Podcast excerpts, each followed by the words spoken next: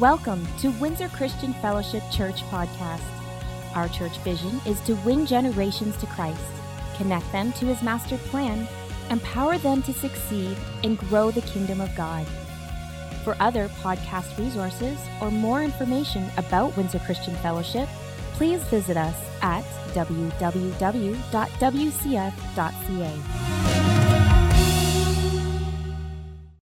Today, we are continuing our contrast series by talking about light and darkness. So, can you welcome up Pastor RJ? Good morning, good morning, good morning. You're all here on the holiday weekend? So, we've been working through a series called Contrast, and I'm hoping that you're all realizing rapidly that the way the kingdom operates of God is different from the kingdom of this world. And some of the things that the world represents are very different than what the kingdom of God represents. And today's conversation on light and darkness, um, I wanted to kind of begin it with a few thoughts. And I think I touched on this earlier in the series, or maybe last week. A foundational truth to Christianity or the Christian faith is the inspiration of the scriptures, which means that the Bible really is God's word to mankind, and the revelation to humans is in the Bible. There's a, a verse in 2 Timothy I'm going to read to you from the Amplified, and it, in, in chapter 3, verse 16, it says, All scripture is God breathed, given by divine inspiration, and is profitable for instruction, for conviction of sin, for correction of error and restoration to obedience, for training in righteousness. And then I want you to catch this part learning to live in conformity to God's will, both publicly and privately. The scriptures teach us how to live. Being honor, behaving honorably with personal integrity and moral courage, so that the man of God may be complete and proficient, outfitted, and thoroughly equipped for every good work. So, for you as a Christ follower, the scriptures give you the equipping and the tools you need so that you can be faithful to the assignment that God has placed upon your life. Because how many know that God has given each and every one of you an assignment? If you didn't know, newsflash, God gave you, there's an assignment on your life. There's some things that God has gifted you to do and assigned you to do. And there's some people that God wants you to share faith with. There's some people that God wants you to touch. There's some people that God wants you to reach out to. You. Your neighbor doesn't get to do your assignment, you have to do your assignment. Are we doing okay? Okay. Now, that said, we worked through the scriptures equip us to live the life God desires us to live, a life overflowing with good works. Now, we've talked about the hijacking of the word tolerance in today's culture, where not only does it mean that we just accept one another's point of view, there's this expectation nowadays where we celebrate and agree with and affirm people in their point of view, even if it's different than yours. Okay? And then from there, if we're Christ followers who believe that the Bible is God's word and revelation to mankind, we went to who determines what is truth. Some of you have been here for these conversations and know what I'm talking about. But we, in and of ourselves, don't have the ability to determine truth. And there's this concept, it's called moral relativism. And, and it's very prevalent today. It's in some Christian churches, sadly, and it's in our culture a lot. But essentially, people will say things like, there is no absolute truth. Okay. Come on, Pastor RJ, that's such an outdated theology of absolute truth. You know, everything is subjective to my own personal beliefs and ethics. No, I want to show you where, if you subject truth only to your own personal belief and ethics, how easy it is for us to get off.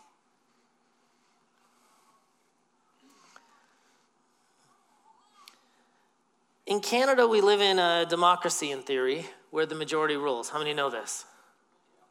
I don't want to get into all the political aspects of that, but what happens is just because the majority accepts it as right doesn't make it right. Okay? So you can ask 20 people what they think, and if 19 agree, that doesn't mean that it's right.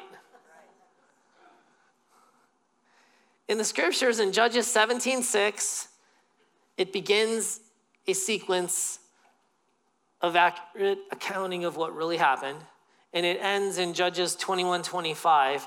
And there's a statement that it uses to introduce it, and there's a statement that it uses to summarize the sequence of events. And it says, when everyone did what was right in their own eyes. Okay? And when everyone did what was right in their own eyes, starting in Judges 17, all the way through chapter 21, it's one of the worst stories you have ever heard in literature. It's a horrible account of what happens when people do what's right in their own eyes. It's accurately recorded. Doesn't mean that that's God's best plan for us, but it means that it's accurately recording what happened. And in there, okay, trigger alert, but the truth is, they went into town and they were staying with this guy, and the, the men came to rape the man, and the homeowner had to protect him, so he sent his daughter and concubine. Anyways, and then they cut her up in pieces and sent her out to all the nation, the rest of the nation. And then everybody else got upset with them for acting like that, so they went and almost wiped out the entire tribe. And then there was a few guys left, but they didn't have any wives because they killed everyone.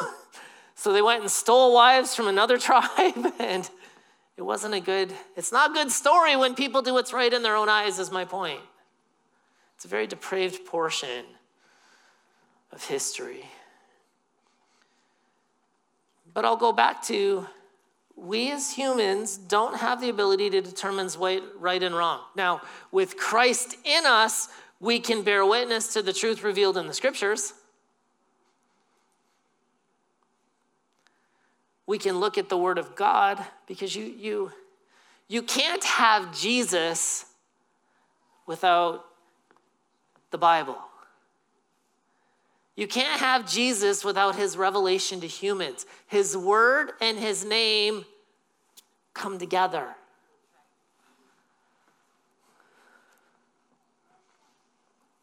Oh, come on. It's so quiet. If I had a dollar for every person who walked up to me and said, God told me, and then proceeded to tell me something that contradicts the written word of God, I'd be wealthy. I could identify as a millionaire. Let's start with the Apostle Paul. Do you remember Paul, before he was an apostle to the Gentiles, had another ministry that he worked in? He was Saul, Tarsus. And what did Saul do? He went around killing and imprisoning Christ followers in the name of God, thinking that he was doing God a favor. Now, apparently, somewhere along the line, Saul got it wrong. So Jesus had to confront him personally on the way to Damascus one day. And he got things sorted out.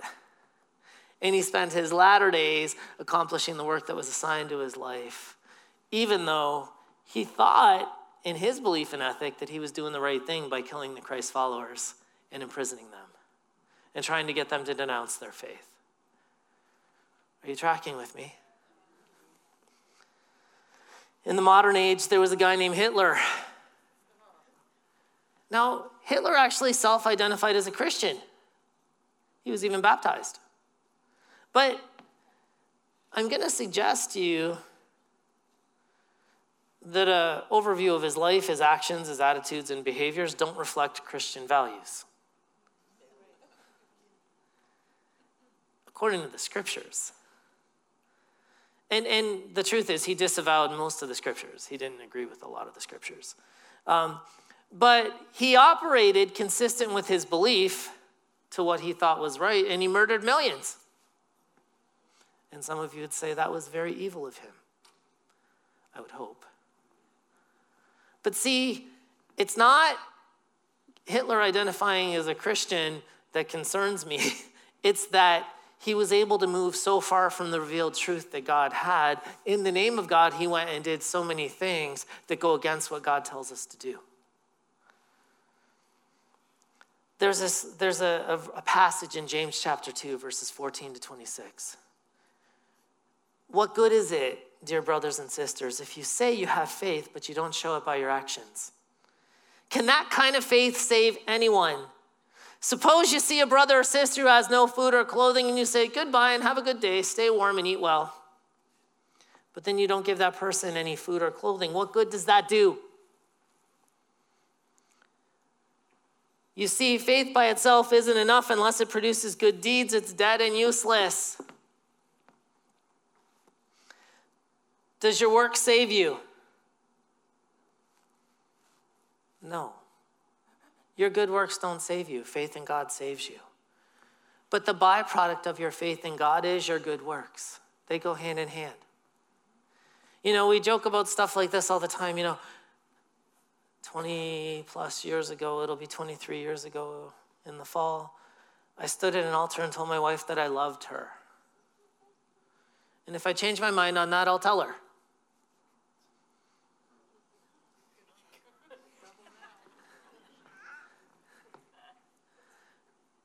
But see, the truth is, I continually tell her that I love her.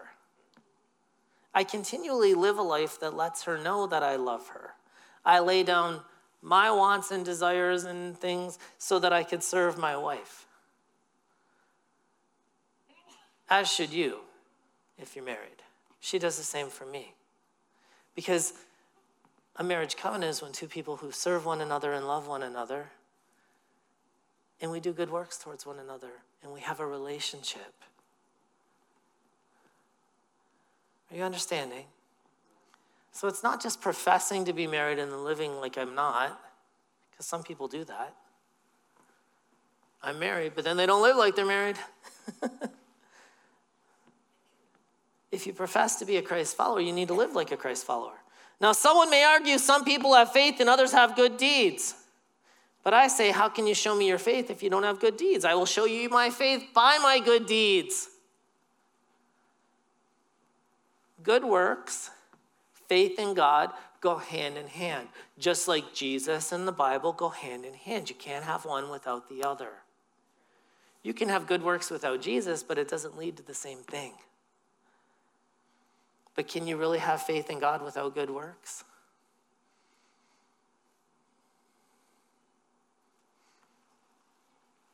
You say you have faith, for you believe there's one God. Good for you. Even the demons believe this and they tremble in terror. I believe in God. People tell me that all the time. I believe in God. Yeah, so does Satan. He believes in God too, but he's scared. How can you show me faith if you don't have good deeds? I will show you my faith by my good deeds. You say that you have faith, you believe there's a God. Good for you. Even the demons believe this and they tremble. How foolish. Can't you see faith without good deeds is useless? And then he talks about Abraham, and then he goes on to Rahab the prostitute. But then he concludes the passage with just as the body is dead without breath, so also is faith dead without good works. If you call yourself a Christ follower, good work should follow you. That should be a natural byproduct of your following Christ.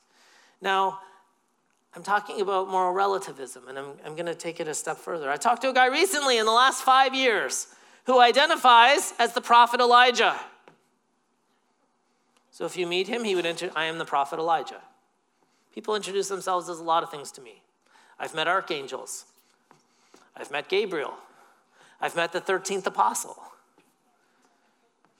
One or two people identify as Jesus. Okay. He claims, this is prophet Elijah, that Matthew, Mark, Luke, and John were amateurs. And they left out a whole bunch of stuff that God wanted us to have. So he rewrote the Gospels and included like a lot of language that wasn't in the original text. I'm going to disagree with that. I don't believe he really is the prophet Elijah come again, and I don't believe that God has more revelation for us outside of his word. There's application, but all the revelation's there in the book. Now, I've spoken with unmarried people. Everyone heard me say unmarried? They're not in a marriage covenant before God, but they want to go and move in together and have sex outside of the marriage covenant, and they think that's okay. Okay, pause. I'll continue that next week. when we get to purity and lust.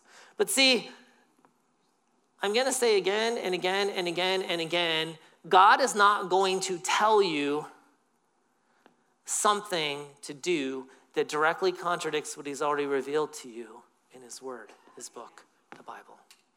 He can't. His Word and His name go hand in hand. And so many people who follow Christ say, Well, I have Jesus, I don't need the Bible. You can't have Jesus without the Bible. You can't have the Spirit without the Word. You can, but it leads to a nightmare.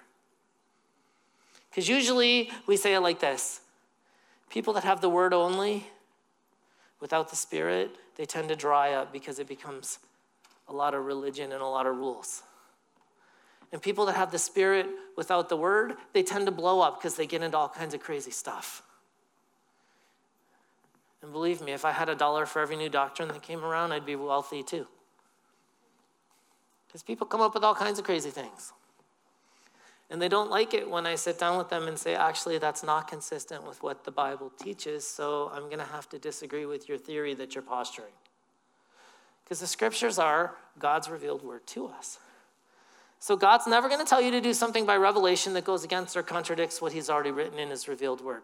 You can't have Christ without his revelation to humans. So when we're talking about moral relativism, where people are a law unto themselves and they create their own rules, and, and spare me the whole, what's right for you is not right for me, Pastor. Okay, that rhetoric. The truth is, God is the moral lawgiver, period. You are not. And if you put yourself in that place where you become the moral lawgiver, you're taking God's place and then you don't need Jesus. So why are you here in church?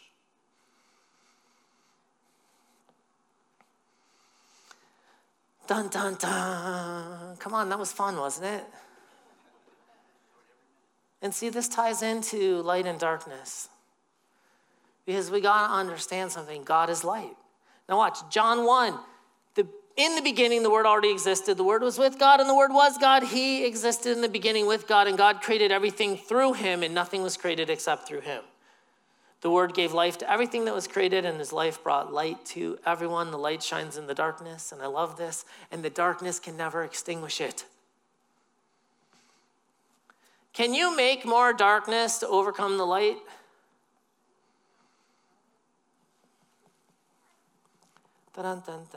Anyone?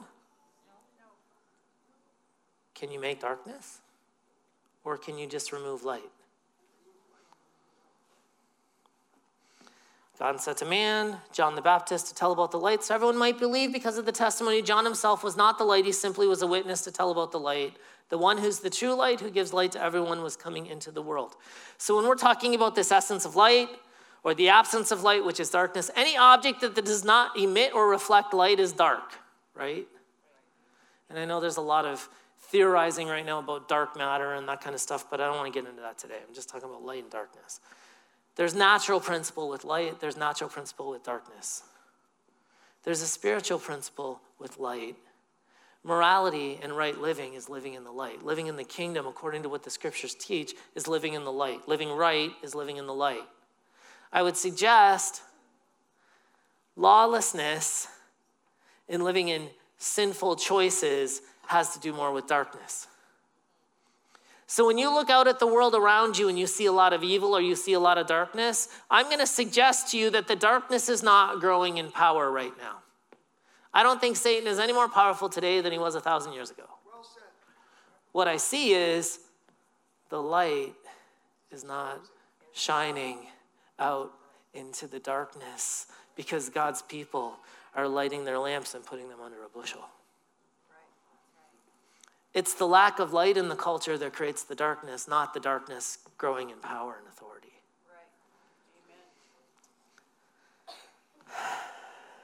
First John 1, 5, 10, 5 to 10. This is the message we heard from Jesus and now declare to you. God is light, and in, there is no darkness in him at all. So we are lying if we say we have fellowship with God, but go on living in spiritual darkness. Someone like a Hitler who identifies as a Christ follower but lives in spiritual darkness and doesn't practice the principles of the faith, he's a liar. We are not practicing truth if we live in spiritual darkness. But if we're living in the light and God is in the light, then we have fellowship with each other, and the blood of Jesus, his son, cleanses us from all sin. If we claim we have no sin, and there's people that do that, we're only fooling ourselves and not living in truth. Remember, I talked about truth earlier. What is truth?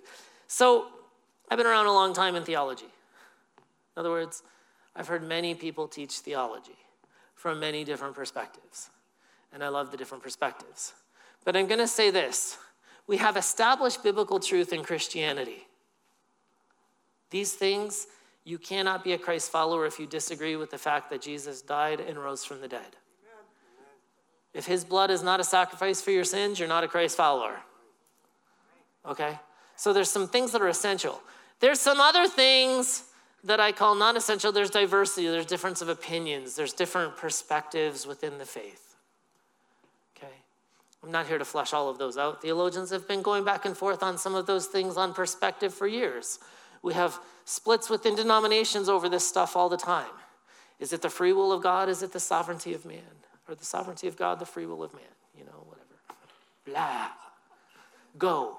Rah, rah, rah, is it pre trib? Is it post trib? Is it mid trib? Is it pan? You know what? Jesus is coming. Get ready.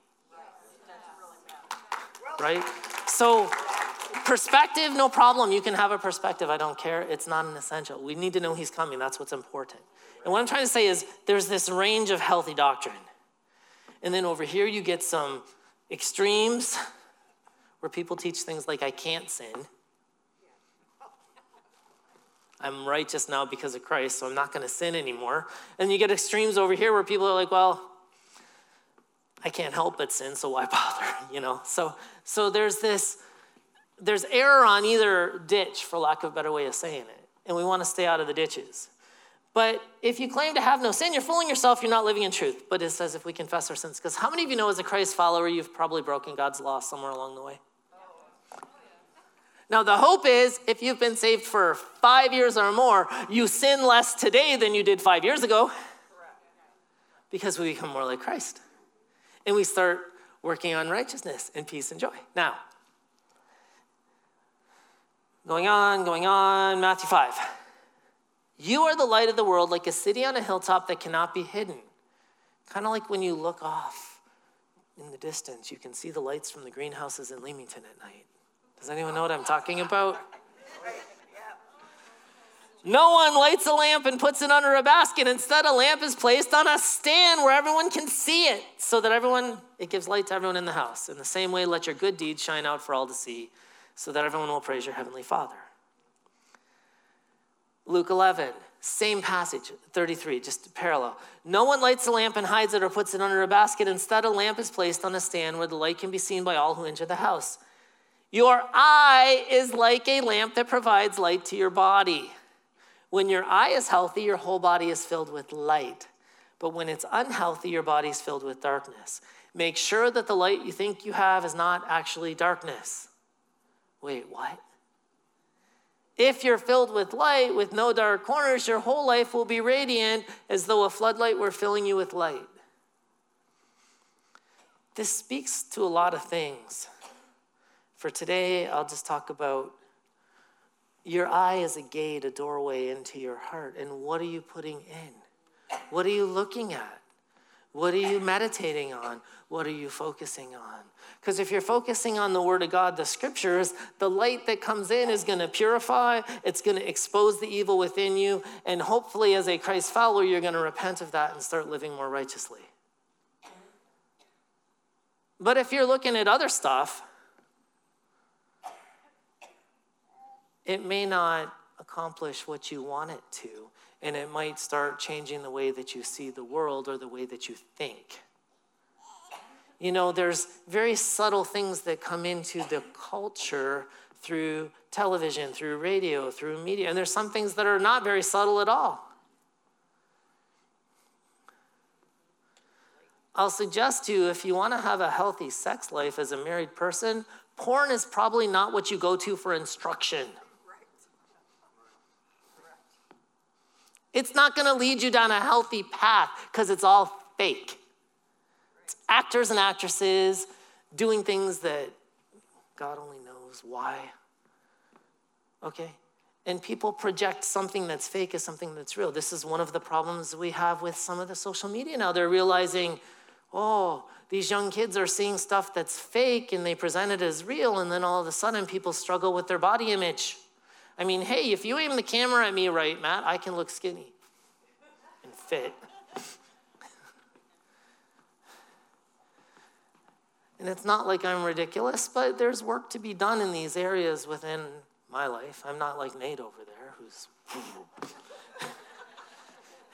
He's got that natural man under control. He's doing great. You know.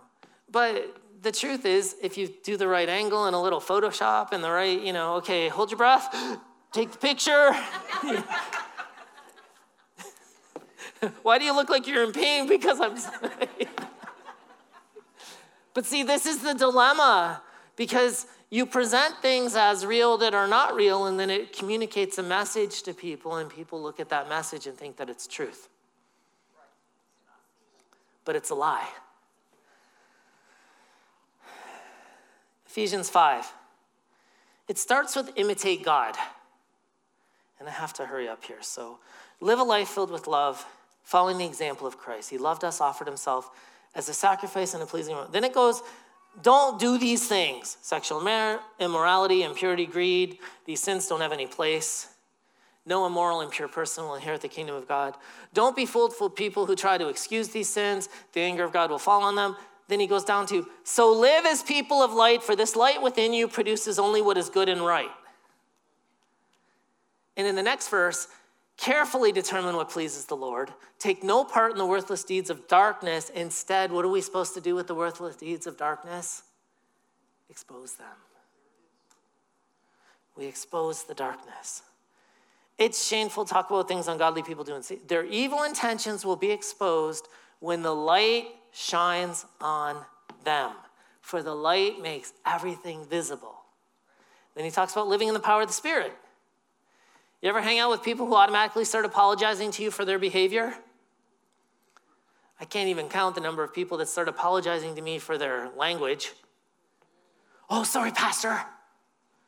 And I tell them, My ears are now broken beyond repair. How dare you? And my innocence is forever shattered. Oh, no.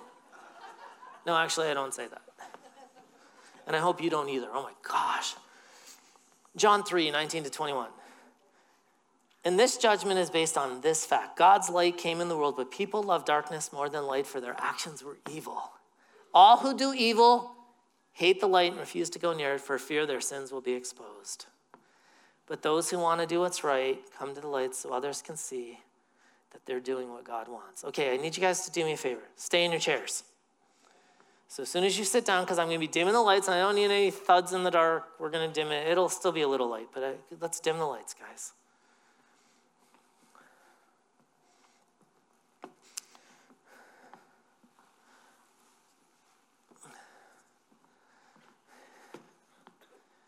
How many see this? This is clearly not connected to a power source, is it? Because it's not glowing like it's supposed to. How many know this light is not doing what it's supposed to do, is it? So let's say that this light represents someone that is not in a relationship with Christ. They are not lit, they don't have any light within them. Can you see the darkness within them? Okay.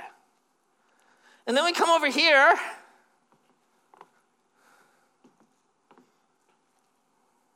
This will be fun.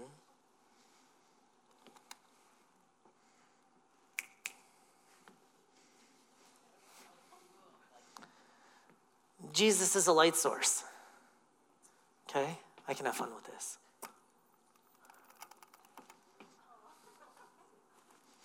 Jesus is a light source. When you have Jesus within you, he creates light. Okay?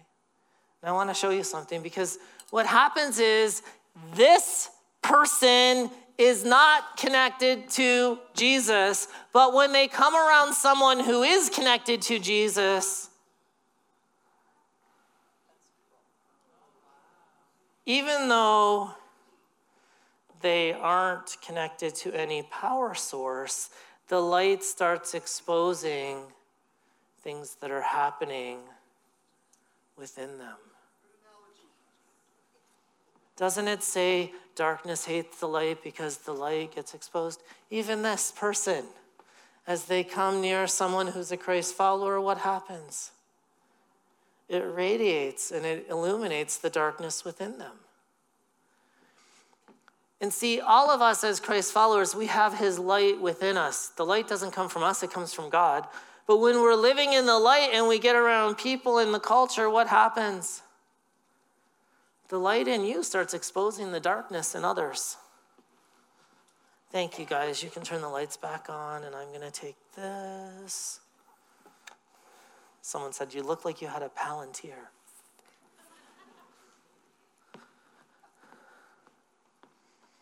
There's two purposes in this illustration. Number one, the light of Christ and truth expose the evil within us. It lurks within us. But it's a continual process that all of us Christ followers are in all the time. Progressively, we're being sanctified where we learn to die daily to self and to sin, and we become more like Christ. Secondly, remember I talked about Saul who changed to Paul that I referenced earlier. If you read Acts 26, 1 to 17, you can hear his story of how he encountered the risen Christ. But then he says that Jesus instructed him in Acts 26, 18 to open their eyes so that they may turn from darkness to light and from the power of Satan to God. Then they will receive forgiveness for their sins and be given a place among God's people who are set apart by faith in me. And then if we jump to 2 Corinthians chapter 4. If the good news we preach is hidden behind a veil, it's hidden only from people who are perishing. Satan, who's the God of this world, has blinded the minds of those who don't believe. The truth is, people not in relationship with Christ have deception over their minds, their hearts, their eyes. They can't see the light, they can't see the truth. They don't see the light of the good news about Jesus. They don't understand the message of the glory of Christ, who's the exact likeness of God. We don't go preaching about ourselves, we preach that Jesus is Lord. And we are your servants, right, for Jesus' sake. For God said, Let there be light in the darkness, and He made the light shine in our hearts so we can know the glory of God that is seen in the face of Jesus. And because of this, we ourselves are like fragile clay jars containing this great treasure. The key is understanding that God is working stuff out in our lives at the same time that we take the message of hope and we go share it with others. The light of Christ in you is going to illuminate the path to those in darkness. Some will not appreciate this and they will remain in their sin. They will even run away from you. With the full penalty of death and separation from God, they're going to have to deal with that. Others will embrace the message of hope, the truth that the light reveals to them, and God will cleanse them through repentance and forgiveness and by their faith. And what happens is that process of sanctification begins in their life too. And in 1 Peter 2 9, but you are not like that. You're a chosen people, you're royal priest, a holy nation, God's very own possession. As a result, you can show others the goodness of God, for he called you out in darkness into his wonderful light. And in John 8, Jesus spoke to the people once more and said, I'm the light of the world. If you follow me, you won't have to walk in darkness because you will have the light that leads to life. Now, I want to do two things here. I need you to stay still for a minute but I need you to stand if you could. And if you have a cell phone, please take it out at this time. And we're going to kill the lights again. And we're going to try this and see how this works. So here's the instructions. If you're a Christ follower, no, don't turn it on yet. Shh. Kim's getting ahead of me here. What we're going to do, you can kill the lights, guys. I know it's going to take me off the camera for a minute. That's fine, okay? Now, what we're going to do is this I am going to take my light and I'm going to say out loud, like I need all of you to do when it gets to you, I will let my light shine and I'm going to turn on my light and I'm going to hold it up like this. Now, when I'm in here with my light on by myself, how much light is in this room? But I want to show you something because this is what happens in the culture. I'm going to go over here. And I'm going to take the light and hand it to you. And you're going to turn your light on and you're going to say, I will let my light shine. And you're going to? Okay, now you do that to two people, and you guys, while I'm talking, as the light comes to you, you say, You will let your light shine, and then name your light up. And everybody do two people. No, no, wait till it comes across the room to you. Wait till it comes across the room to you. You're going too fast.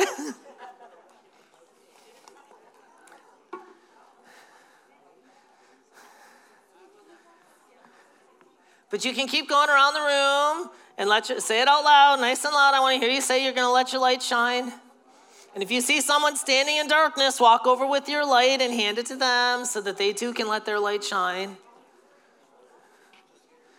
I see you guys over here. I see some people over here in darkness. Boom. I, want to hear you say it. Be brave, be bold, say it.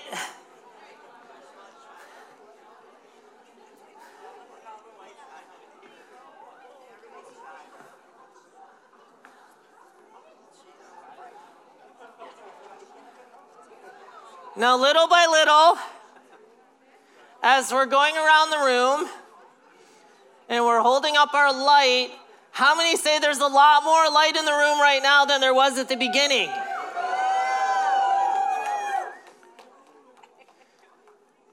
Your assignment, church, is when you walk outside the building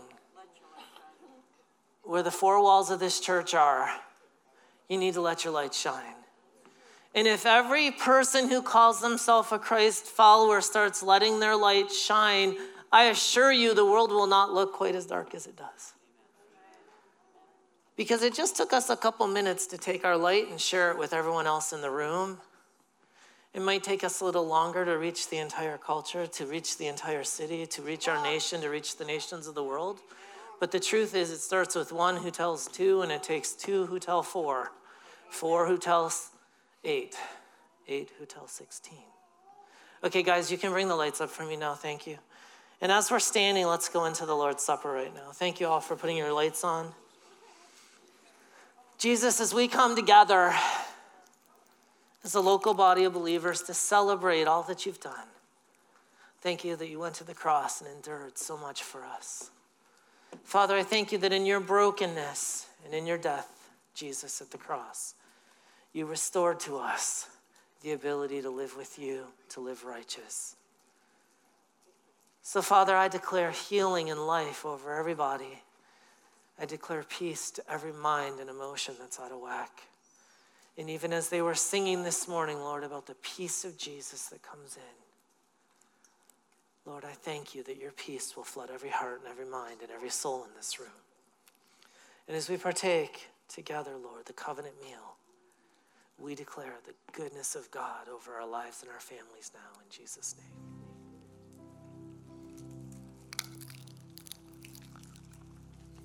And the blood of Jesus, the blood of the new covenant, it's so powerful because it releases us from hell's grip. It really makes a way for us to receive forgiveness and freedom. So, Father, we declare today you are light and you are good. And Lord, I thank you for the process happening in all of us where we become more like you, where we get rid of the sin that trips us up, and we walk out of the shame, and we get rid of the hurt. And Lord, because of your grace, you heal us and restore us and mend us, and you declare better things because we have a new covenant. So help us, Lord to have the moral courage and the personal integrity to live a Christian life and declare and to show the light that you've placed within us to others so that they too can see the hope that you have for this world. In Jesus' name. Thank you. Thank you, Thank you, Dr. Ciaramitaro. Why do I say that? Because when you go to the doctor, they take the And pointing in your and look in your pupils to see what's going on inside. And our pastor does that with the Word of God. So thank you. Speaking of pupils, this is my wife Iris. My name's Steve, and last weekend we celebrated our 38th uh, wedding anniversary. thank you. Thank you. So, Pastor RJ, after the first service, someone comes up to me and she sa- he says, What were you doing marrying someone eight years old? We- We actually got married twice. We got married on Friday night, 1985, by our pastor, and then to honor our parents, both Jewish, both our parents were Jewish, all four of them. We got married at uh, a synagogue in Oak Park. There's a tradition in Jewish weddings that I want to share with you, and it's uh, a tradition that goes back many, many centuries. And after the cer- cer- ceremony or the service, the last thing that's done is a glass of, of uh, a wine glass is wrapped in linen and it's stamped on in the at the end of the service. And this is to simplify simplify that we're in a moment of great joy and celebration. We're still going to mourn the fact that the temple in Jerusalem was destroyed. But you and I, believers in Jesus, don't have to sorrow because the kingdom of God is living in us. The temp- we are the temple of God. Amen. We are the temple of God. And, and in his presence, which dwells in us, is joy everlasting. So thank you. So I, I want to share that because there's a second tradition I want to share with you, which will lead us in today's benediction, t- taken from the book of Romans, chapter 8. So at the end of most Jewish funerals, the rabbi will declare, speaking of the deceased person, these words, the last words spoken at a Jewish funeral Welcome into your inheritance. Now, if we're dead to this world and live for Christ, we have an inheritance that we can walk in today because eternity is now in session. Windsor Christian Fellowship, God is for you. Therefore, who can be against you? He who does not spare even his own son, but gave him up on behalf of you. Is it possible that having given you his son, he would not give you everything else too? So, who will bring a charge against those whom God has chosen? Certainly not God. He is the one who causes you to be considered righteous. Who punishes you? Certainly not the Messiah Jesus, who died. And more than that, he, been raised, is at the right hand of God and is pleading on your behalf. Who will separate you from the love of Messiah? Trouble, hardship, persecution, hunger, poverty, danger, war? No, in all these things you are super conquerors through the one who has loved you. Be convinced, Windsor Christian Fellowship, that neither death nor life, neither angels nor other heavenly rulers, neither what exists nor what is coming, neither powers above nor powers below, nor any other created thing will be able to separate you from the love of God which comes through your Messiah, Jesus our Lord. Windsor Christian Fellowship, welcome to your inheritance. Now, Windsor Christian Fellowship, you've been equipped. Now go and be the church. Amen. Thank you. Oh,